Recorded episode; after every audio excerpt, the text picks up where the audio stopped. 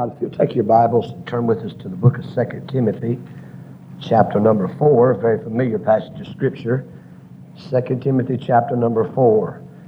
I want to begin reading in verse number nine and read through the remainder of the chapter and then bring the message. It's good to see this Monday night crowd, and uh, some of you must be gluttoning for punishment. Brother Ed Blue was preaching tonight. He'd say, New Hyde. New Hyde has come to visit us tonight. But we're glad that you're here and glad to have all the visitors with us tonight. I've enjoyed the special singing. Appreciate all the preachers coming tonight. Trust that you had a good day yesterday. And I trust that you'll pray for us tonight as we seek to preach the Word of God. Second Timothy chapter four, verse nine. Would you stand tonight as we read?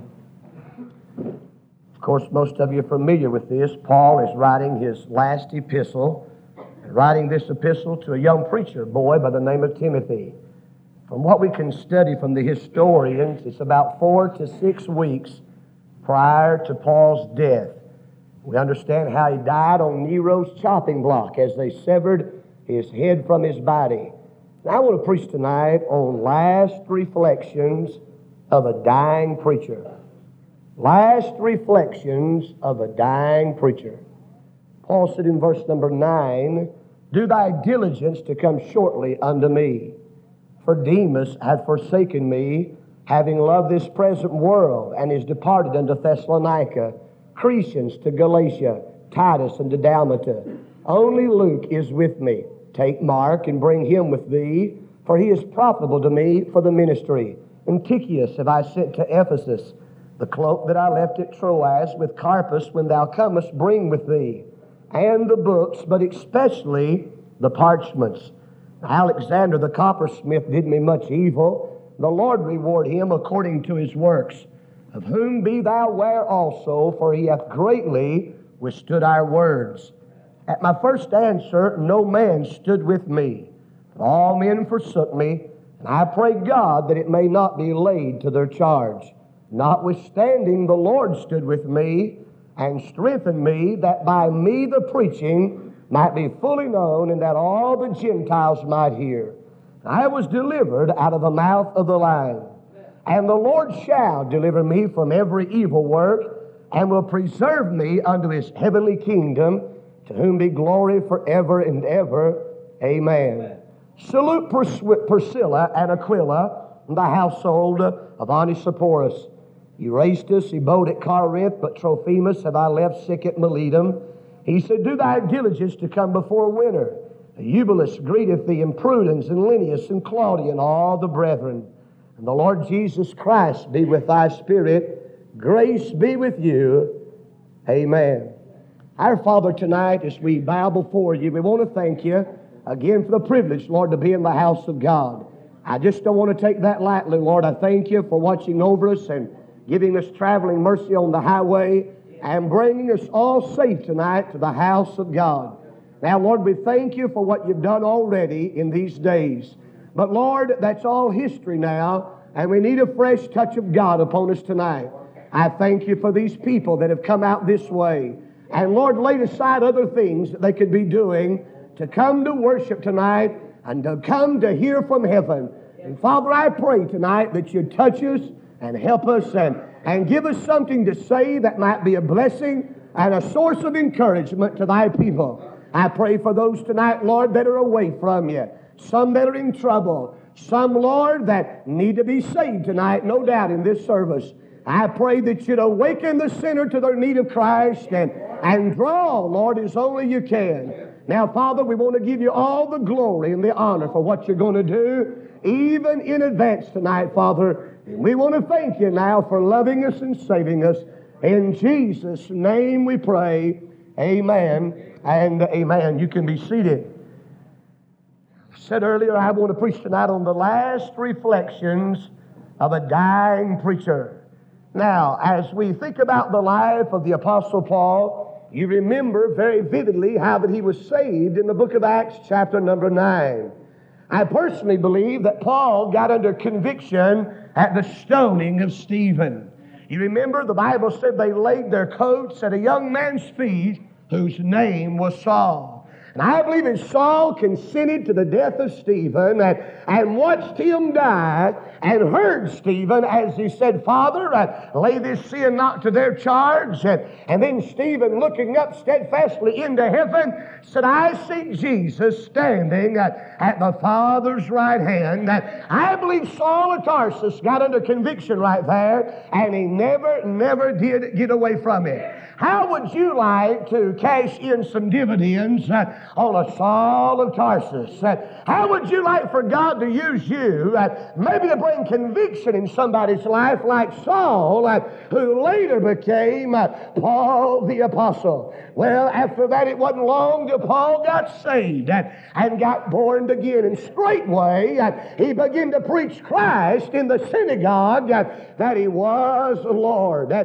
and then we know about Paul's life, uh, how that more than twenty-five years uh, he crisscrossed all around Europe uh, and Asia. He went where no man had ever named the gospel of Christ, uh, and he went and established churches, uh, missionary endeavors, uh, and uh, Paul tells us how that he many times he was a night and a day in the deep, uh, thrice beaten of rods, uh, shipwreck, uh, and perils of the sea, and perils uh, of his own countrymen, and, and a lot of things that Paul uh, encountered for the Lord Jesus Christ. Uh, but now Paul's in prison, uh, and he's soon to face death. Uh, I believe Paul knows now. I believe he can sense it. Uh, and he sees that he's soon uh, going to be martyred for the cause of Christ. Uh, so he pins these last two letters, uh, First and Second Timothy, uh,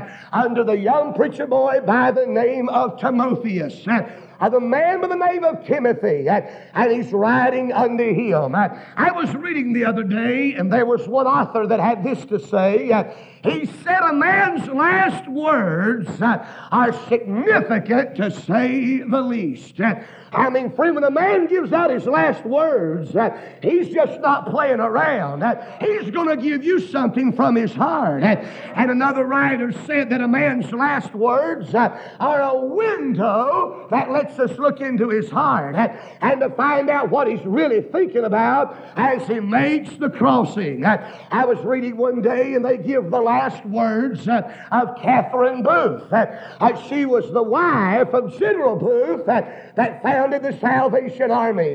As Catherine Booth lay on her deathbed, she said, children, the waters are rising, but I'm rising too. I'm not going under, she said, but I'm going over.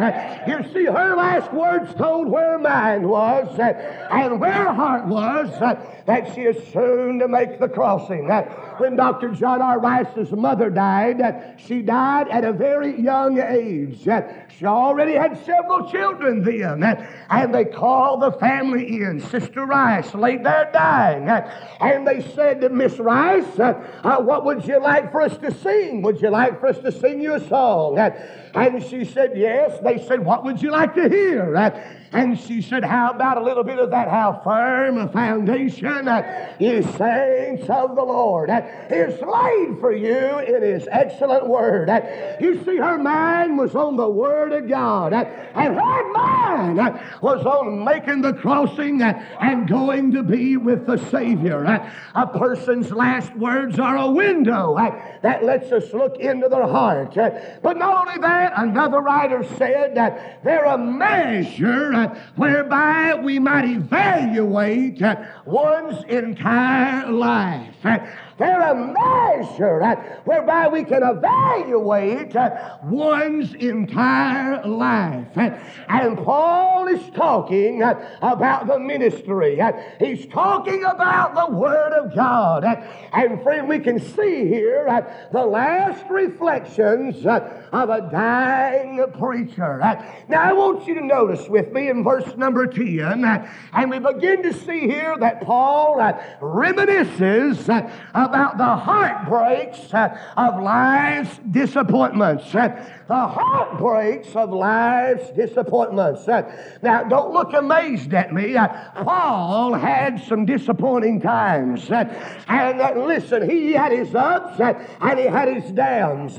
He said, I know how to abound and I know how to be abased. Paul had some disappointments and some heartbreaks during life. And you will too. You say, preacher, I've already come through some disappointments. And I've already had some severe heartaches. Neighbor, there's going to be more on down the road. Notice in verse number ten, he said there, Demas hath forsaken me, Timothy, having loved this present world. Here's one of the heartbreaks of the Apostle Paul. Now remember, he's down to the last few weeks. He's writing about what's on his heart, and he's thinking about the disappointment of a young preacher boy by the name of Demas. Demas was a deserter. Demas was one that let Paul down. Now you find Demas' name mentioned three times in the Word of God. In the book of Colossians chapter four, you'll find these words. Paul writing again, Luke, the beloved physician, and Demas greets you. You see, he said that he was there with Doctor Luke, and he said they greet you. Then that little letter of Philemon, only one chapter, verse twenty-four, Paul said, Marcus, Aristarchus, and Demas, my fellow laborers. You see, at one time, Demas was a soldier of the gospel who labored beside the Apostle Paul. No doubt they went on evangelistic crusades. They started churches. They preached together. But now Demas has forsaken the Apostle Paul. Oh, no doubt I can almost imagine one day Demas came down the road, heard Paul preach, made a profession of faith. And that's what I said it was too. A profession of faith. You say, preacher, was Demas really saved? I don't know. The Bible said, love not the world. If any man love the world, the love of the Father's not in him. And my Bible said that Demas loved this present world. And John the Beloved in First John chapter number two said they went out from us, and it's evident they were not of us, or led went on with us. Hey, friend, if you turn back to the world and you can go back there and stay there and be happy there, you might get down. You've never been saved. No, listen, I see Paul as he's writing to Timothy. I see tears coursing down Paul's cheek, and his heart is broken. He said, Timotheus, Demas hath forsaken me, having loved this present world. Some of you preachers know what it is to have a Demas to forsake you. He's the deserter. Oh, they come in and you'll say, my, my, I tell you, there's going to be a real good family. Uh, right there's one that'll help us. Uh, and that young man has much potential. Uh, and he'll go far for God. And just a little while later, they desert. They abandon. They kick out of the traces. You see, this was a disappointment to Paul. And I'm going to tell you something, a real true shepherd now. I mean, sometimes we'll make statements like I said earlier last week. They look as good going as they do coming. That's not so, folks. I mean, they may be a thorn in your side, uh, and may decide to leave the church. Uh, but all the time, the real shepherd is saying, uh, oh, God, I wish I could have helped them. Uh, oh, God, I wish I could have uh, done something to help them in their life. Paul wasn't happy about this. Paul's heart was broken. Wonder what it was that got Demas. You reckon it could have been worldly pleasures? You reckon it could have been worldly treasures? You reckon it could have been worldly pressure that was put upon him? I mean, I thought about it one day. What made him leave the Apostle Paul? What made him forsake the man of God and the message of God and the ministry of God? What was it that caused him to go down to Thessalonica and you never read of Demas again in the Word of God. Here's one of Paul's heartbreaks. I guarantee you, if we could have all the Demases that have come in and left this church, we'd all have to stand outside tonight. The same as some of your churches, you, the other preachers that are here tonight. There's a lot of Demases in this hour. You know what the word Demas means? It means popular. Look it up. It means popular. Demas sought to be popular. I'm going to tell you something, friend. The ministry is no place to seek to be popular. Because if you preach the truth and you lay it down gun barrel straight, you're not going to be popular with the world. You're not even going to be popular with so many quote-unquote Christians if you tell it like it is. Here's one of the heartbreaks. Demas had deserted Paul. But notice in verse number fourteen, here's another disappointment in Paul's ministry. And he's reflecting on this as he knows he's soon to die. He said, Alexander the coppersmith did me much evil, Timothy. The Lord reward him according to his works, of whom be thou ware also, for he hath greatly withstood our words. You see, Alexander was the destroyer. Now, Demas is the deserter, but Alexander was the destroyer. I mean, this man sought to destroy the Apostle Paul's ministry. I mean, he greatly withstood his words, and he done Paul much evil. He meant to tear down the ministry of the Apostle Paul. You don't think this wasn't a heartbreak to Paul? You find that this man, Alexander, mentioned also in First Timothy chapter one and verse twenty. You find his name mentioned there. Do you know there's some people in the church that are seeking nothing more than to tear down the ministry of the man of God? I've met him, friend. I've met them, and buddy, they'll try to buy their way in. They'll try to high pressure their way in. And they're after nothing, nothing but to discredit and destroy the man of God's ministry. Isn't that hard? Think about, think about that. He said he's tried to destroy me, Timothy. Maybe at one time they'd been good friends, and there's a great possibility of this. But now Alexander has sought to destroy Paul. And you know what? Listen, you say you ought not call names, preacher. Paul did. Yeah. Paul did. You say, I don't think you ought to name Jimmy Swaggart. I don't think you ought to name Jim Baker. I, I don't think you ought to name these hirelings and, and, and false prophets like Oral Roberts and, and all this other crowd. I, I'll tell you, Paul wasn't afraid to name names. He not only named his name, but he named his profession. He said he's a coppersmith. They might have been more than one Alexander in town. And he wanted Timotheus to know who he was. You see, in this day, if one Alexander leaves your church and joins that at another church, they'll welcome him right in. Did you know we were just dying to get new members? Well, just dying to get anybody to put another number on the road, another dollar in the bank. We'd take the devil if he walked in in a three-piece suit and carried a King James Bible. And some men have taken in the devil when they find out who they really are. Same man right there. Paul wanted Timothy uh, to know this man was trouble, uh, trouble, trouble. And while we're here and your feathers are ruffled, somebody said, I'll tell you, you rub the fur the wrong way. Uh, well, I'll tell you what to do. Turn the cat around and run her back through. Uh, and the same preaching that rubbed you the wrong way will lay her back down the next time around.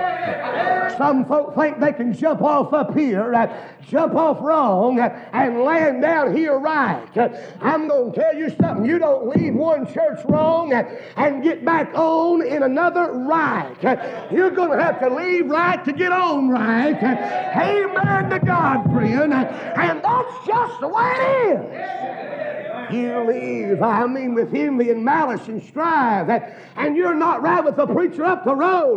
Don't think you can get on down here or anywhere else and be right with God. That's right. I see, we got a little country church up there where I'm from. Pastor's been there. You know, we, we don't have many, you know. We're just country folk. I remember several years ago, you know, we had some families to visit, a couple of them. Boy, they really looked impressive. And uh, brother, oh, brother Hubert, we're so, we're so hungry to get somebody else new in. And man, we're just, he's just glad to get them in. But oh, my, my, my, after they'd been there a little while and found out what they're really up to. And then find out through the grapevine how they were, uh, you know, hell raisers up this other church. Uh, and how, uh, pardon the expression, I'm just playing sometimes. Uh, but I mean, they raised hell up there and they raised hell down here. Uh, hey, friend, uh, I mean, listen, I said the other night, and I don't know if you all were here or not, but I'm going to say it again. Uh, I'd rather have a whore hopper uh, than a church hopper. Uh, there's a good chance you might get a whore hopper converted, uh, but a church hopper is like an egg-sucking dog. You might as well go ahead and blow the brains out of an egg-sucking dog.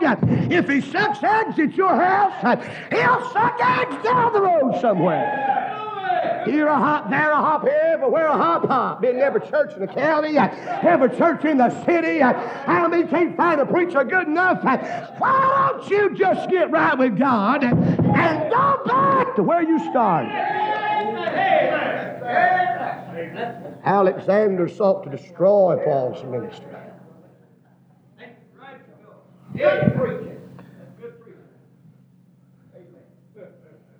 Heart breaks.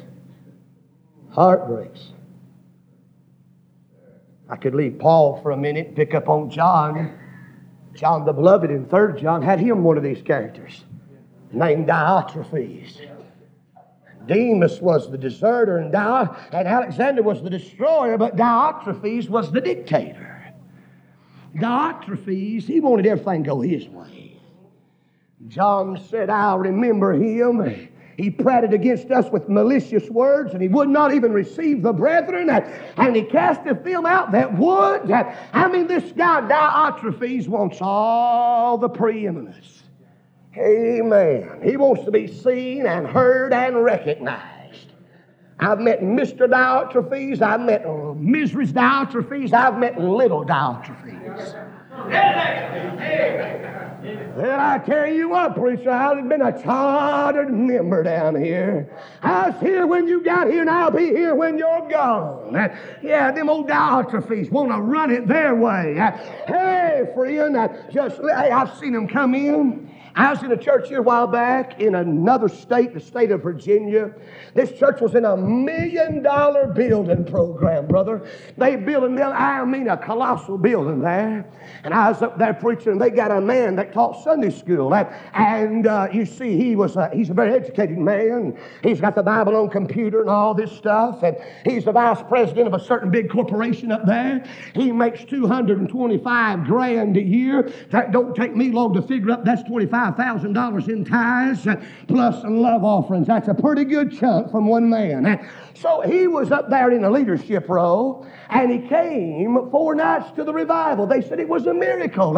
He didn't usually come to revivals, but he would fly in every night, fly in every night and come to the meeting.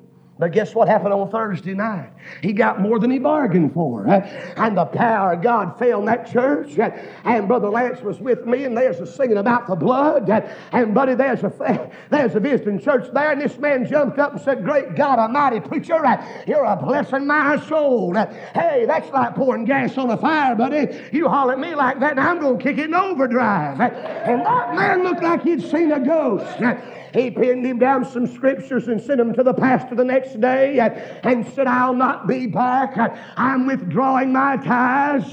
Hey, you know what? You know what kind of verses he used? God is in his own holy temple. Let all the earth be silent. And it, he said, let everything be done decent and in order. If you really like it in order, why don't you get out there in the graveyard, buddy? All them tombstones are lined up and it's twice dead. Why don't you get out there somewhere? Hey, friend, that man was a Diotrephes. He wanted to run that preacher. He had the audacity to call my motel room. And they sent word and said, I want you to call and tell them people not to come back up here. The pastor had already invited him to come back. I said, you tell him it'll be a cold day where the devil's going to spend eternity. For I call anybody and tell them they can't come and worship God. I said, tell them, get me my severance pay and send me on my way. Yeah, amen. Diotrephes. Oh, you'll find them. Yeah. You let me be in the church two weeks and I can usually point them out. Yeah, you can't even buy a different colored toilet paper unless they sanction it. They don't want you to move the piano unless they sanction it. They don't want nothing done unless they sanction it. The heartbreaks of life's disappointments. Paul was reminiscing about Demas and Alexander. He sought to destroy, left him alone, abandoned him. That's disappointing. Some of you preachers have seen them walk out the doors. And you had great hopes, great aspiration for their lives, only to have your heart broken. See, I remember my dad coming home from church and weeping and crying at the dinner table. I saw my dad have a nervous breakdown trying to pastor Baptist. Trying to pastor Baptist, I saw him have a complete nervous breakdown. It's disappointing. Heartbreaks. But now watch this. I want you to notice in verse nineteen, down through verse number twenty-two, these verses, and not only, well, notice, let's go back up to verse ten first. Look over there at verse ten, the last part of it. He said, uh, uh, he said, Crescens has gone to Galatia, Titus, and to Dalmatia. Then he goes on and said, only Luke is with me, and take Mark and bring him. And Tychicus have I sent to Ephesus, and he begins to name some here now. Not only is there the heartbreak of life's disappointments that Paul is reminiscing about, but there's the helpfulness of life's delights. There's some things that are helpful and delightful as you come down to the end of the road. Now, he'd been disappointed, yes, but there was some, there was some help he'd had. And there was some real delights that he'd had. There were some handfuls on purpose that Paul had received. Now notice what he begins to say. He delights here, as he's writing Timothy, he delights in fellow soldiers. He begins to tell him in verse ten and eleven, he said, hey, Timothy, I, listen, I, I don't take it wrong now. I know I, Demas has forsaken me, I, and Alexander's trying to destroy me. I, but he said, thank God for old Crescens and Titus and Luke and Mark and, and Tychicus. I, he said, hallelujah, for some fellow soldiers I, that are still fighting I, and waving the blood-stained banner. I, hey, they're not all with the Thessalonica. They're not all judgeship, and there are some that are still standing in the gap, making up the heads. Sometimes I know we all get like this. Us preachers are prone to get like this. We get like Elijah. We get under the juniper tree and say, God, I, God, only am alive. I'm the only one preaching anything, God. I'm the only one standing. And sometimes the Holy Ghost has to whisper and say, now listen, nineteen ninety Elijah, I've got six thousand nine hundred ninety-nine that ain't never bowed the knee to Baal yet. I'm glad God's always got somebody. There's fellow soldiers. I come down the road this afternoon, I started naming them off. Men I know that I knew be preaching tonight. I mean, there's those in the jail ministries tonight. Uh, uh, there's those on the mission field tonight. Uh, they not all quit. Uh, no, friend. Uh, there's some still fighting the good fight of faith. I can see a smile come across old Paul's lips right here. I see his eyes begin to sparkle. He wipes the tears away, uh, and he just probably sighs a little hallelujah uh, and a little glory underneath his breath as he's riding here. Uh, and you know, these men were not in competition. Hey, these men wasn't trying to cut each other's throat to, to get a better flock. They weren't a bunch of sheep rustlers, or oh, not a bunch of honeymooners.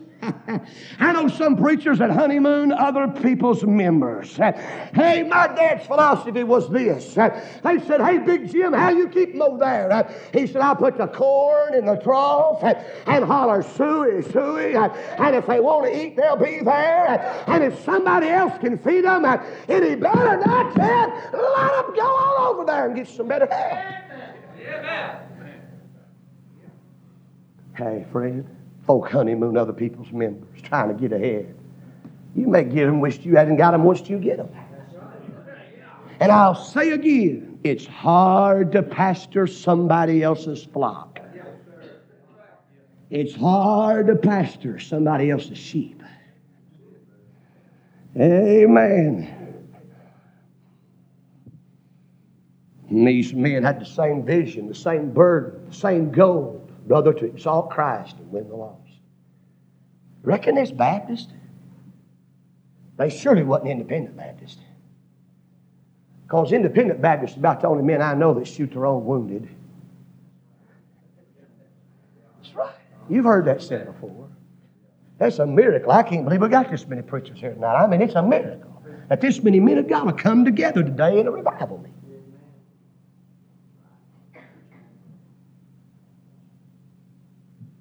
He delights in fellow soldiers. But not only that, in verse nineteen through verse twenty-two, he delights in faithful saints. And really, these are named saints, but really they're unknown saints.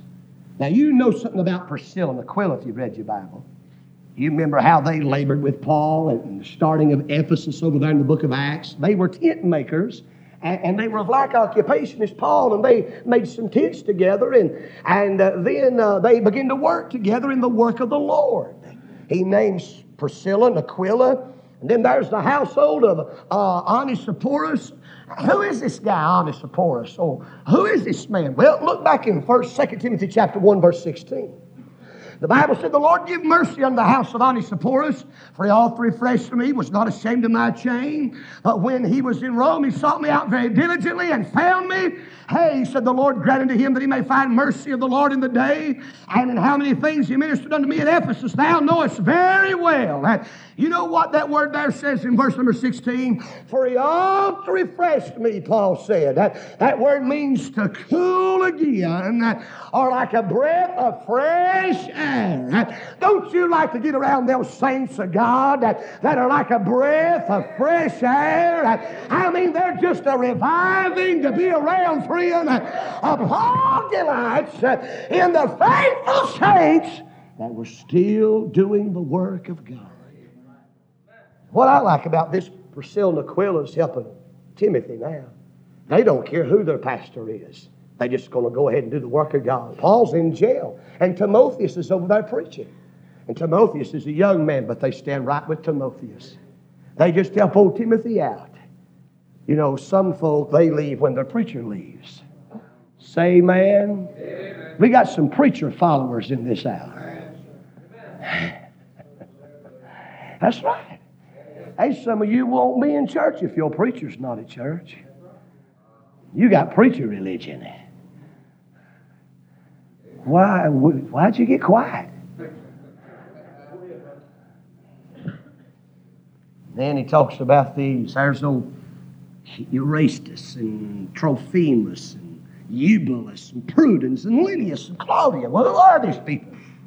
They're just faithful saints that Paul's delighting in. You see, these people had helped Paul. They were sympathetic, sincere, faithful saints.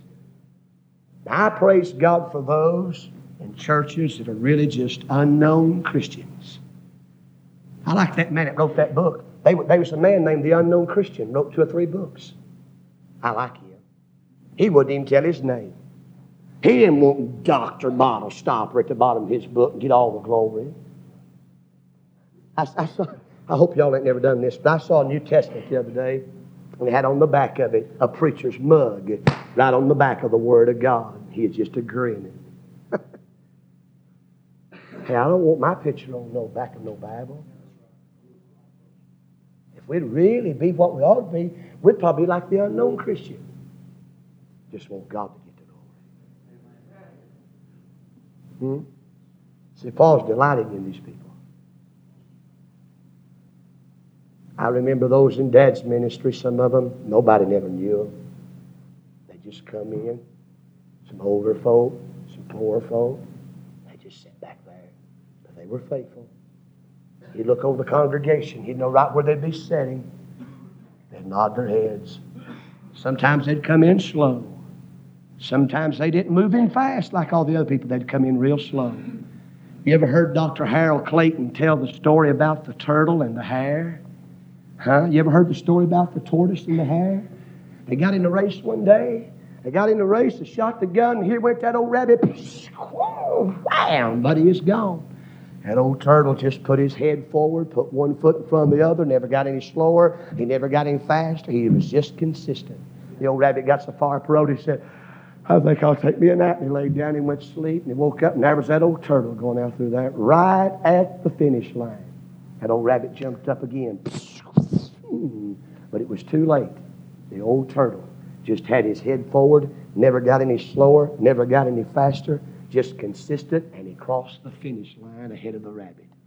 We got a lot of rabbit Christians. But here they'll go. Camp meeting, camp meeting. Singing, singing, singing. Oh, not singing, not singing. Wake up Sunday morning.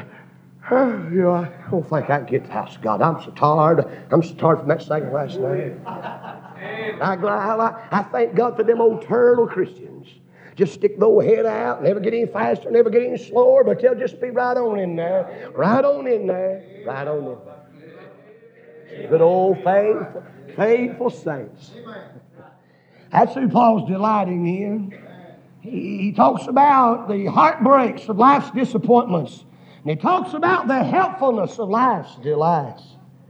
Hey, friend, it ain't always those that slips you that big money. It ain't always those that, you know, and I, I've, watched, I've watched folk, you know, sometimes. We'll take up a special offering, you know. I remember years ago, we was taking up an offering to buy a bus. And uh, this one man was a millionaire. And uh, we needed, I think, I don't know, three or four thousand dollars and and some... The little uh, Social Security saint said, uh, Preacher, I'll pledge fifty. And, uh, you know, no widow woman said, I'll give one hundred. And he waited right down to the end. And there's about five, six hundred dollars left. He said, I'll take it all from here. I'll pay for every bit of it from right here. And all the eyes went on him. And he strutted his stuff as he walked out the door. And everybody forgot but God about those little old widows, those little old Social Security saints. hmm? What do you delight in? Who do you delight in? He said, he said, Timothy, there's some help. There's some delights. I, I looked up this word the other day, and if I can find it here. It, oh, yeah, oh, uh, oh, Tychicus, Tychicus. Tychicus, however you want to say it. Uh, I read about him two or three times in the Word of God. Not much is said about him. You know who he was? What he was? He was a replacement. He was a replacement. He, he replaced Titus. You read Titus chapter number three, verse thirteen. And, and he uh, replaced Timothy when Timothy left to come where Paul was. He was a relief pitcher. Now, he wasn't a well-known pastor. He was just a good second man. He was just a good pitch hitter. He was just a good relief pitcher. Now, listen, a relief pitcher don't get the glory for a ball game that's won. But there's been a lot of games won on relief pitchers. I don't even mind being a relief pitcher, friend. That's what God wants. God just wants me to be a good second man. That'll be all right for me. Hey, you got to be out front. You got to be seen. Somebody got to brag on you all the time, recognize you so you'll do something for God. Do you wait till everybody's looking before you pick up a chewing gum wrapper in the church? Do you wait till everybody's looking before you do anything for God? Or will you just do it when there ain't nobody around? I believe old Tychicus was just happy to be a relief pitcher. And he is a good one. He said, Preacher, this ain't the usual revival message. Maybe you ain't the usual crowd. I don't know.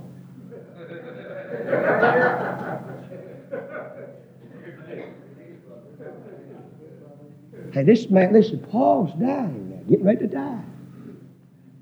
He said, Hey, Timothy, he said, there's going to be some heartbreaks, boy. Now, listen, preachers, if we think we've seen heartbreaks yet, we ain't seen nothing. What's going to come? You say, Preacher, hallelujah, it's a glorious time down where I'm at. Just hang on. You better batten up the hatches and just hang on and ride her out while you can. Storm will be coming. Brother Wayne is a good friend of mine. I preached for him several times up in the mountains up there in the, up there in the country. How long you been down there now, Brother Wayne? About six months. About time for the honeymoon to wear off. About six good months, honeymoon should be wearing off. Yeah.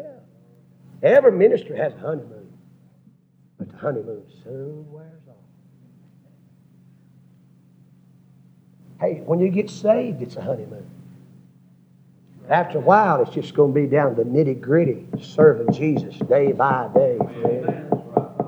Doing it because your motive's right and your heart's right. I come to a close. He deals here with the heartbreaks of life's disappointments. He reflects back on the help he'd received from his fellow soldiers and fellow saints.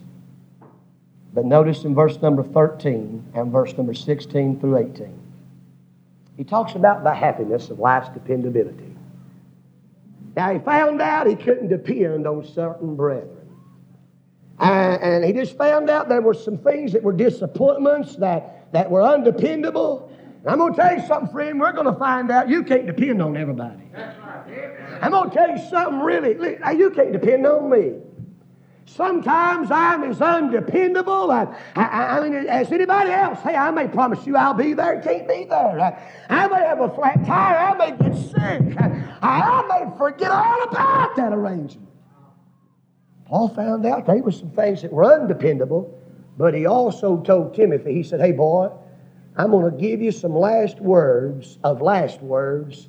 I'm going to tell you what you can depend on. And notice what he said there in verse number sixteen. He said, at my first answer, no man stood with me, but all men forsook me. I pray God that it may not be laid to their charge. Now, evidently, he's talking about when he stood before Nero, or excuse me, stood before uh, there and, and Pilate, and stood before those there, and, and had to face them, and, and Agrippa and Felix, and he stood there, and he appealed to Caesar. Caesar's the name I'm looking for. Uh, he's probably talking about right there, and he said, at my first answer, no man stood with me. Hey, maybe because of distance and time, uh, uh, uh, Timothy couldn't get there, uh, and nobody else could get there, uh, and all it was, all alone. There's the Alexanders to accuse him. There's those that hated the Apostle Paul. He said, I'm having to stand all alone, Timothy. But notice in verse seventeen, he said, notwithstanding. That simply means don't you misinterpret what I'm saying, boy. He said, notwithstanding, the Lord stood by me and strengthened me, that by me the preaching might be fully known, and that all the Gentiles might hear. I want you to see right here, Paul said, hey, Timotheus, you can depend on the unfailing presence of the Lord Jesus Christ. He said the brethren may let you down. Some of your friends may forsake you. But the Lord will be right there all the time. I'm glad there's always the unfailing presence of the Lord Jesus. Man, he's thinking about that before Caesar all by himself. And he probably thought, hey, man, where are they at? Where's the brethren? I need some help. And the Holy Ghost may have whispered and said, Paul, we're right here. We're right here, your counsel and your defense and your heavenly lawyers right here. Right here. The unfailing presence. He gets over there and thinks about Acts twenty-seven. Thinks about that great storm that he is in, that storm Eurocula. And he thinks about how they hadn't even seen the sun or the moon or the stars in fourteen days. And he goes downstairs, and after a long abstinence, he stands forth. And he said, sirs, you should have hearkened unto me. He said, hey, boys, I told you so. He said, you should have hearkened unto me and not have loosed from Crete. But he said, hey, boys, I've heard from God this night. I've heard from the angel of the Lord, whose I am and whom I serve. And be of good cheer. It's going to be all right. The unfailing presence of the Lord showed up in that storm and gave power. Some divine direction, friend. Amen. You may think, I can't handle that situation. I can't go through that. I'm thinking about Kathleen, that old mountain lady back home. Her husband died. Her, they lived in a little mountain cottage up there, and her Her family said, Kathleen, we'll go home with you. We'll send some of the daughters, and we'll send some of the families. She said, I don't want you to come. I'm going to face it by myself. And Kathleen got to that old mountain cottage and took that skeleton key. She told that she got ready to stick it in the door, and fear just overwhelmed her. She said, how am I going to be able to make it? How am I going to be able to handle it? I'll see his picture. I'll see his favorite chair. I'll have to eat breakfast and look where he said. That'll be his Bible, and there's his clothes. How am I going to handle this? She said she mustered up some faith and turned that skeleton key. And when she opened the door, she said it was though there was a presence and a glow from another world. I would say, go ahead, Silas, I'll join you on the chorus. And he began to say, I don't know what he sung. He might have sung Amazing Grace. How sweet the sound. I don't know what he sung. But they begin to sing and praise the Lord. If that had been most of us, we'd have been ready to quit and throw in the towel. God, have us a little pity party. God's mad at us. But oh, he said, we begin to sing and to pray. And I can see God turn around and say, hey, angel, come over here and hang on to this thing. Take care of this right here. I got business to attend to. I just believe God touched his foot. And he on planet earth, and the jailhouse door swung open. Elvis might have sung the jailhouse rock, and I want you to know God loved the jailhouse. Amen. That was the power of God that was right there, friend, that upholding power. Amen. Paul said, you can depend on that boy. Said, you can't depend on the brethren all the time.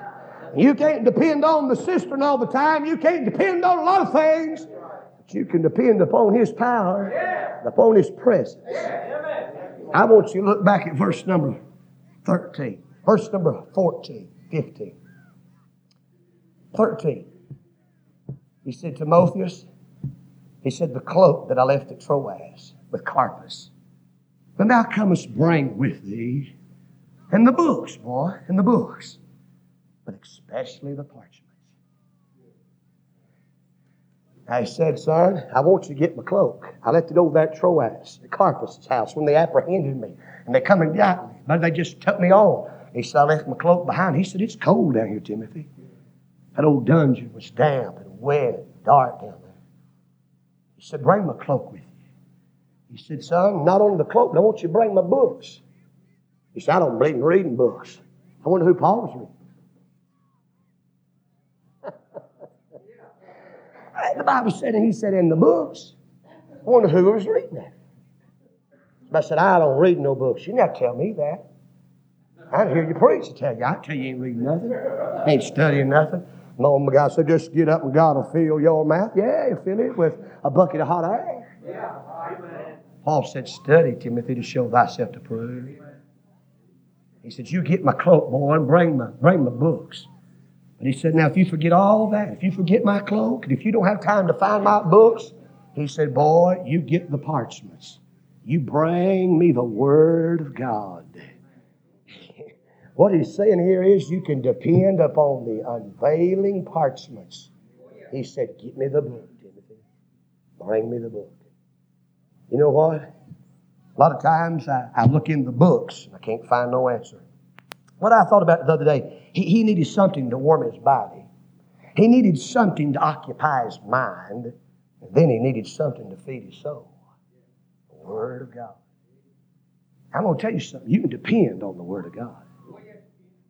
Why is it when the old saints are dying, they say, bring the book. Read to me out of the Bible. Read me from the Bible. Why was it when the martyrs were, many of them, burned at the stake, they'd asked to be able to hold their Bible? Let me keep my Bible with me. You can depend on it. I was going down the road the other day, and this thing got to busting out on me, and I like to wreck my car. I was trying to get to another preacher. I thought about the book, the book, the Bible.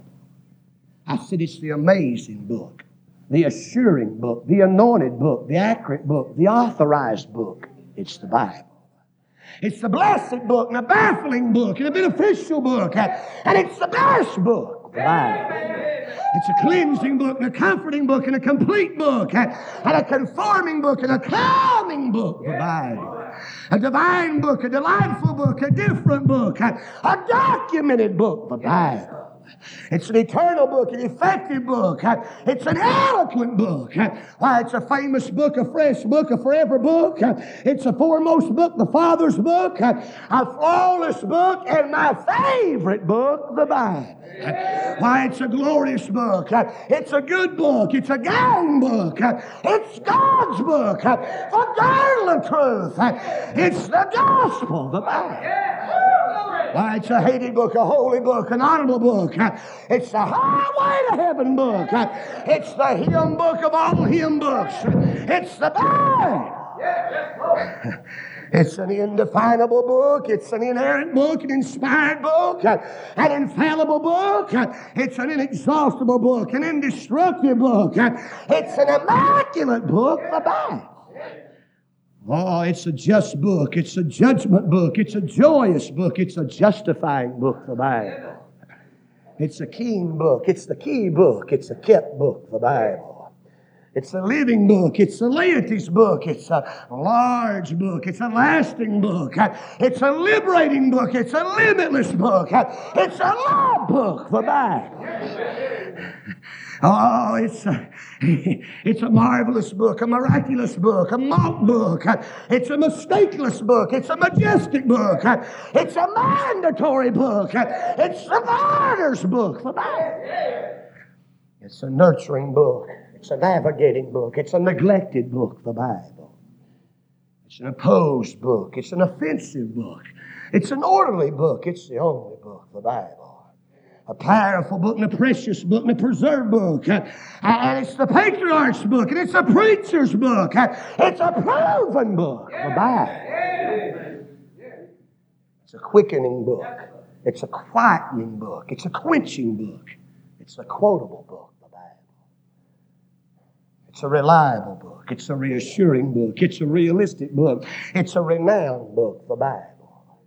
It's a soothing book, a saving book, a sanctifying book. It's a self-explanatory book. It's a supernatural book.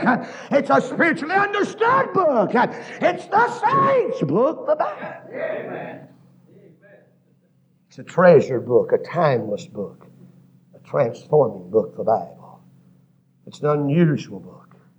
It's an unbeatable book. It's an unequal book. It's an unfailing book. It's the ultimate book, the Bible. It's a valid book. That word valid means having legal force. Binding under law. Hallelujah. It's a valid book. It's the Bible. It's a wonderful book. It's a worshipful book. It's a warning book. It's a whosoever book, the Bible. It's an ex-raying book, the Bible. It's a yoking book. It's Yahweh's book. It can be your book, the Bible. It's a zesting book. The word means it gives flavor. Every day this precious old book gives flavor in my life. It's the zealous book. It's the zenith of all books. You can't go no further than this book, the Bible. Paul said, Timothy, it's cold over here, boy. He said, son, I'm cold.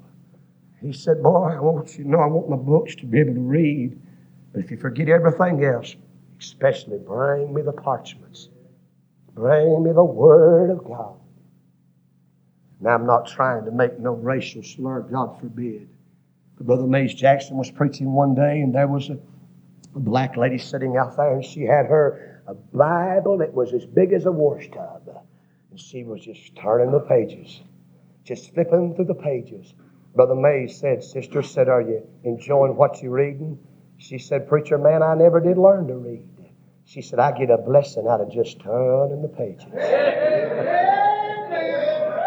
Amen, friend, the Bible. The old sixteen eleven King James Bible. Paul said, bring me the parchments, boy. Bring me my Bible. Bring me my Bible. I've seen old Brother Earl Hughes, that old sawmill mountain preacher. I've seen old Brother Earl get through preaching. As he would get through preaching, he'd have people bow their heads, and I've peeked. I've looked, and he'd get down. He'd kiss the Bible. What do you think about this book? There's going to be disappointments in life. There's going to be heartbreaks in life. There's some happiness in life.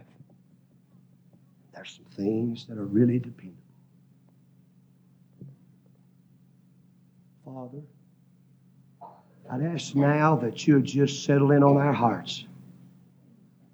Lord, I don't know all the needs of these people. Lord, if I knew the needs, I couldn't meet them myself. I don't have the power. But Lord, I pray tonight that we would just glean from Paul's last reflections. As he knew he was soon to die, Lord, he talked about the disappointments that he'd encountered. There may be people here tonight. There may be preachers here tonight. They're disappointed and discouraged. Certain families in their church that they had high hopes for, Lord, have abandoned them and just let them down. I pray, Father, there may be somebody facing an Alexander in their church. Somebody trying to destroy the ministry. I don't know, Lord. Then, Father, I pray that you'd help us to see those faithful saints. Oh, God, help us to see those that are still fighting the battle. Help us, Lord, not to get under that old juniper tree and think we're the only one. You still got those that are out there. And then, Lord, tonight, help us to depend upon your unfailing presence, on your upholding power, and the unalterable parchments, the Word of God. Now, Lord, you speak tonight. You give an invitation in this service. Lord, I believe we've given enough invitations. I'd ask the Holy Ghost to give one tonight. I pray, Lord, you'd move. There may be somebody here that's away from God, somebody that's cold and indifferent and in trouble with you. I pray that you'd deal with them. There may be somebody here tonight that's just playing church, somebody here tonight in trouble, brokenhearted. I don't know the needs, Lord. I just ask you to give the invitation tonight. In Jesus' name we pray. Heads bowed and eyes closed. I won't come tonight, play softly. I want you to get a verse of invitation ready. Tonight we'll sing, maybe just as I am, without one plea, but that thy blood was shed for me. Maybe tonight you put your, you put your trust in some individual and they've let you down. Because of that, bitterness may have welled up in your heart and choked the joy of the Lord from out of your soul. There may be somebody here tonight that you're going the route of Demas, friend. You're out of church tonight. You've forsaken the message of God. And you've forsaken the place of God, the church house. And you're in trouble with the Lord. Be a good night to get right with God in this service. If you're here tonight, lost without the Lord Jesus Christ, I want to tell you tonight, sinner, Jesus loves you. Can I ask two questions tonight? We'll go home. I'd like to see the hands of those that can say, preacher, thank God tonight. Thank God I know that I've been saved by the grace of God. I know that I've been born again, preacher. I don't have to look at my neighbor and see if they raise their hand or not. I just know I've been saved. Would you hold your hand up high if you've been saved by the grace of God and you know it? If you know it, hold it up high. I think you could take it down tonight. Heads bowed and eyes closed. Could there be somebody here that would say, preacher, please pray for me. I'm away from God tonight. Preacher, things are just not right in my heart spiritually. Please pray for me. Please pray for me. God's been dealing with me. God bless you, sir. God bless you. Someone else? Anyone else tonight in this service? Preacher, it's just not right in my heart tonight.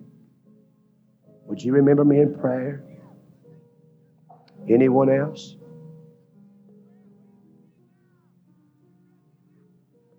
Could there be a sinner here tonight would say, preacher, seat and have this church to pray for me? Friend, I'm not going to embarrass you. If you are that much concerned about where you're going to spend eternity, that you just raise your hand, say, preacher, pray for me. Anyone, anywhere? Would you stand, Father? Give us, give us what we need tonight. Deal with us, Lord. Sometimes we come expecting a certain dish. But Lord, you give us what we have need of. I pray tonight for these that have raised their hand. I pray for that dear man that raised his hand. I pray for others that raised their hand tonight. Lord, I pray that folk might just obey the Spirit of God in this service. In Jesus' name. Amen. What do we sing about that? Number two eighty-two, Just As I Am. While we sing, why don't you come if God's dealt with your heart tonight? Maybe you're here and you need to get things right with God. Why don't you just come on while we sing? Would you come? Then I am without one thing, but that I love. What about it, young people? Mothers and dads? And that thou didst become to me, O Lamb of God.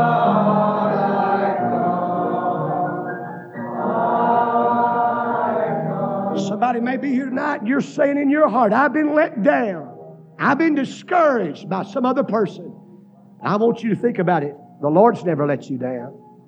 And the Lord's never been the one to discourage you. Why don't you bring that discouragement and that bitterness to the Lord? Don't let that problem drive you away from God. Let it drive you to Him. We're singing one more verse. Would you come while we sing? As I am waiting on. Won't you come tonight, friend? Won't you come and do business with the Lord?